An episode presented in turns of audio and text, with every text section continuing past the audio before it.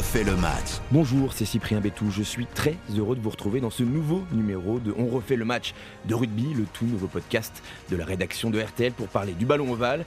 Et pour m'accompagner, je suis comme chaque semaine avec le monsieur rugby de RTL. Bonjour Jean-Michel Rascol. Bonjour Cyprien. Bon, très heureux de te retrouver. Déjà le deuxième numéro, on ne nous arrête plus. Et on ne va pas s'arrêter. Ah bah oui, c'est hein. surtout ça l'essentiel.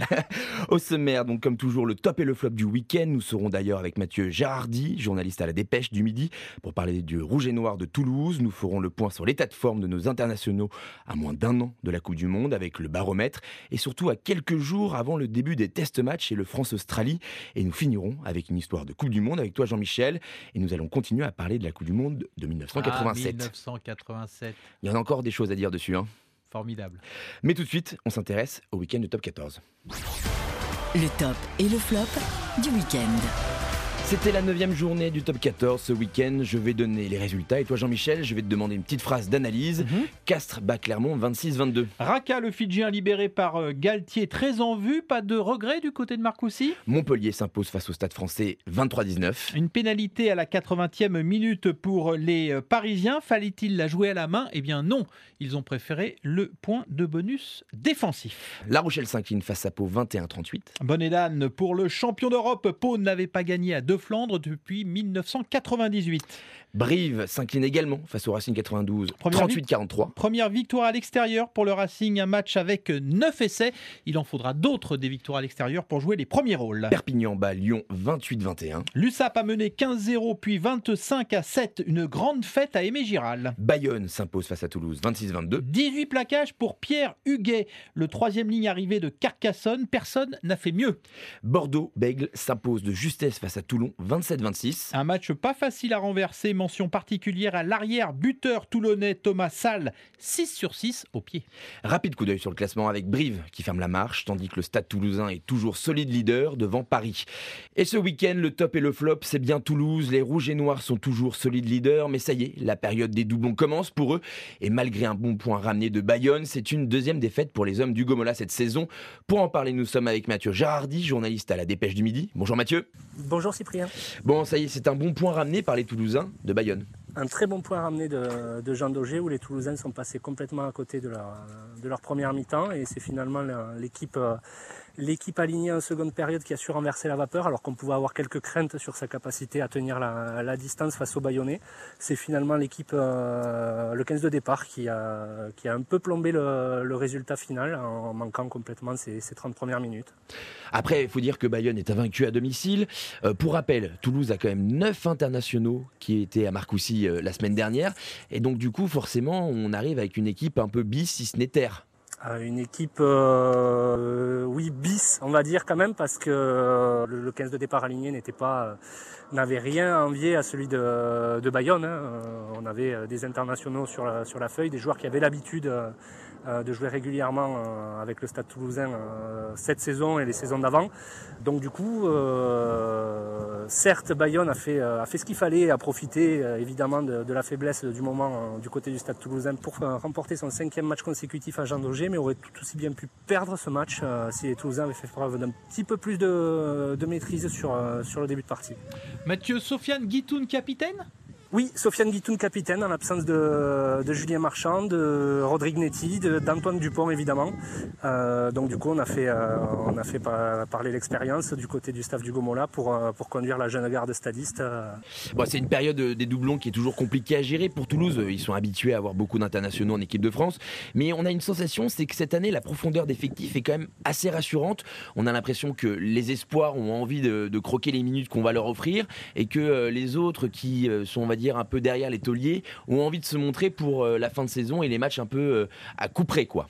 Alors on va dire que le Stade Toulousain a payé pour apprendre la saison dernière euh, en faisant très peu tourner son effectif sur les euh, sur le début de saison, euh, s'est retrouvé finalement à utiliser des, des, cadres en fin de saison complètement rincés. donc du coup ils ont changé complètement leur leur politique en intégrant les jeunes beaucoup plus tôt dans la saison, en les faisant jouer dès les premières journées. Je pense à Edgar Rotière à Montpellier dès la fin du mois de septembre. Bon c'est intéressant pour eux, mais la bonne nouvelle c'est surtout qu'il y a un vrai matelas d'avance pour Toulouse qui va pouvoir voir cette période assez sereinement. alors sereinement, euh, on n'est jamais serein du côté de Stade Toulousain, quand même, hein. on est plutôt euh, de nature inquiète. L'avantage qu'ils ont eu ce week-end, c'est que leurs concurrents directs ont tous, euh, ont tous trébuché, ce qui permet de passer une journée sans trop de dommages. Euh, la venue du Stade français, euh, pour l'avoir euh, pour l'avoir vu l'année dernière en période de doublon aussi au Stadium, ben, a été très mal vécue du côté du Stade Toulousain. Et les rappels cette semaine à Marcoussis de Cyril Bay ne sont pas de nature à rassurer le staff toulousain. Dimitri Delib a aussi été convoqué. Je ne pense pas qu'il reste à Marcoussis, mais il va manquer le début de semaine au Stade Toulousain. Donc ça fait encore deux joueurs de moins par rapport à ceux qui étaient déjà là-haut. Ça va être compliqué de s'entraîner à haute intensité. Merci Mathieu. Nous, Jean-Michel, on regarde vers 2023. Allez. En route vers la Coupe du Monde 2023. Et oui, dans moins d'un an débutera la Coupe du Monde de rugby en France, avec France-Nouvelle-Zélande au Stade de France le 8 septembre prochain pour le match d'ouverture. Mais pour en être, c'est un long chemin qui attend les joueurs. Tricolore, chaque semaine, nous ferons un point sur l'état de forme. Le baromètre des Bleus. Et Jean-Michel, ce baromètre est assez calme cette semaine car les Bleus sont restés pour la plupart à Marcoussis afin de préparer le match contre l'Australie ce samedi 5 novembre au Stade de France. Tu commenteras d'ailleurs le match au RTL. Pour le moment, pas de cash chez les tricolores. On partirait sur une composition assez classique avec Dupont et Tamac à la charnière et surtout Thomas Ramos en 15. Oui, Ramos, donc euh, le ticket gagnant de la polyvalence euh, numéro 1 des numéros 15 face à l'Australie.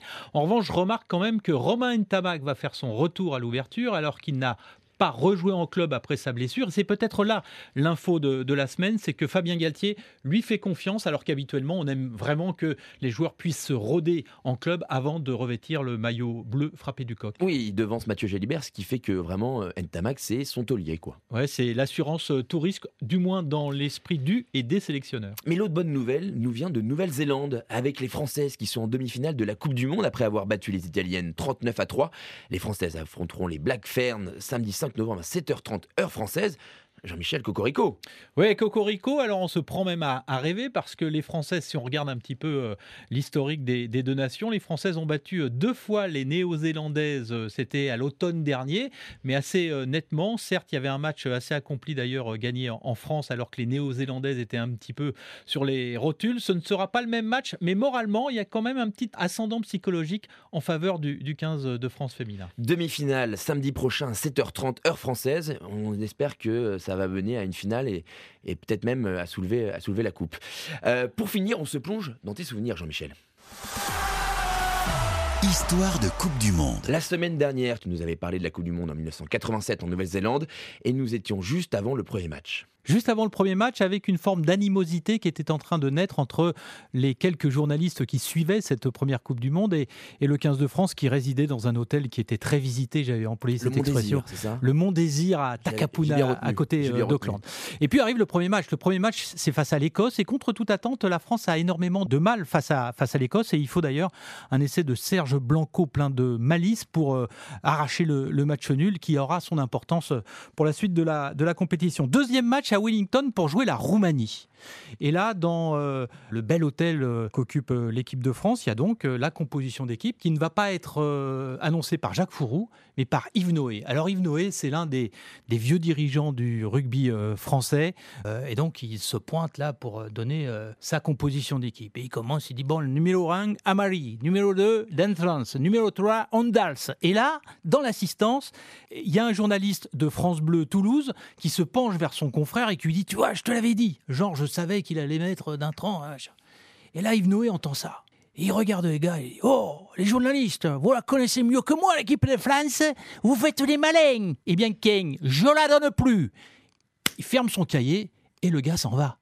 Et pour la première fois dans l'histoire du 15 de France, la composition d'équipe de France-Roumanie n'aura duré que 40 secondes avec simplement trois joueurs. C'est compliqué. On n'aura jamais de la journée la composition du 15 de France. Alors forcément, ça a un petit peu brassé. Et le lendemain, Yves Noé a tenu à s'excuser euh, devant la même assistance. Il reprend la parole. Il dit Bon, bah, effectivement, j'étais un peu énervé. Et là, il nous donne des infos. Il dit Bon, Bébel venait de m'appeler. Bébel, c'était Albert Ferras. Euh, Bébel venait de m'appeler parce que j'avais choisi de mettre Dentlan à la place de Dubloca. Euh, l'homme de Tarbes à la base de l'homme d'Agen comme talonneur. Et euh, il m'avait passé une soufflée. Et, euh, et, du coup, là, les journalistes, ils écrivent, ils prennent des notes. Il en dit plus que voilà, ce qu'il aurait dû dire la veille. Et en on fait. se rend compte que c'est Albert Ferras qui, qui, qui assiste pas donc à cette réunion, qui fait l'équipe, et non pas Jacques Fourou qui lui est dans son lit avec la crève et 40 de fièvre. Et voilà, ce France-Roumanie se soldera par une large victoire avec euh, Philippe Dintrans au talonnage, mais malheureusement ce sera son seul match de cette Coupe du Monde puisque Dubroca par la suite va reprendre le leadership. Bon, donc là, on est déjà à deux matchs et on est déjà à pas mal d'anecdotes. Ça, ça va être de pire en pire cette Coupe du Monde. Ça va être de pire en pire et il y aura donc une vengeance des joueurs envers les journalistes, mais ça je vous le réserve pour le dernier épisode. Encore une fois, très fort dans le teasing, Jean-Michel.